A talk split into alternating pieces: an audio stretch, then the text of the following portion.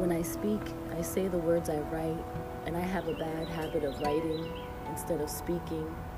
I am looking into the mirror and I am in there reaching, tearing at my clothes to shed this soiled skin, overflowing over the brim, this original sin from my original kin.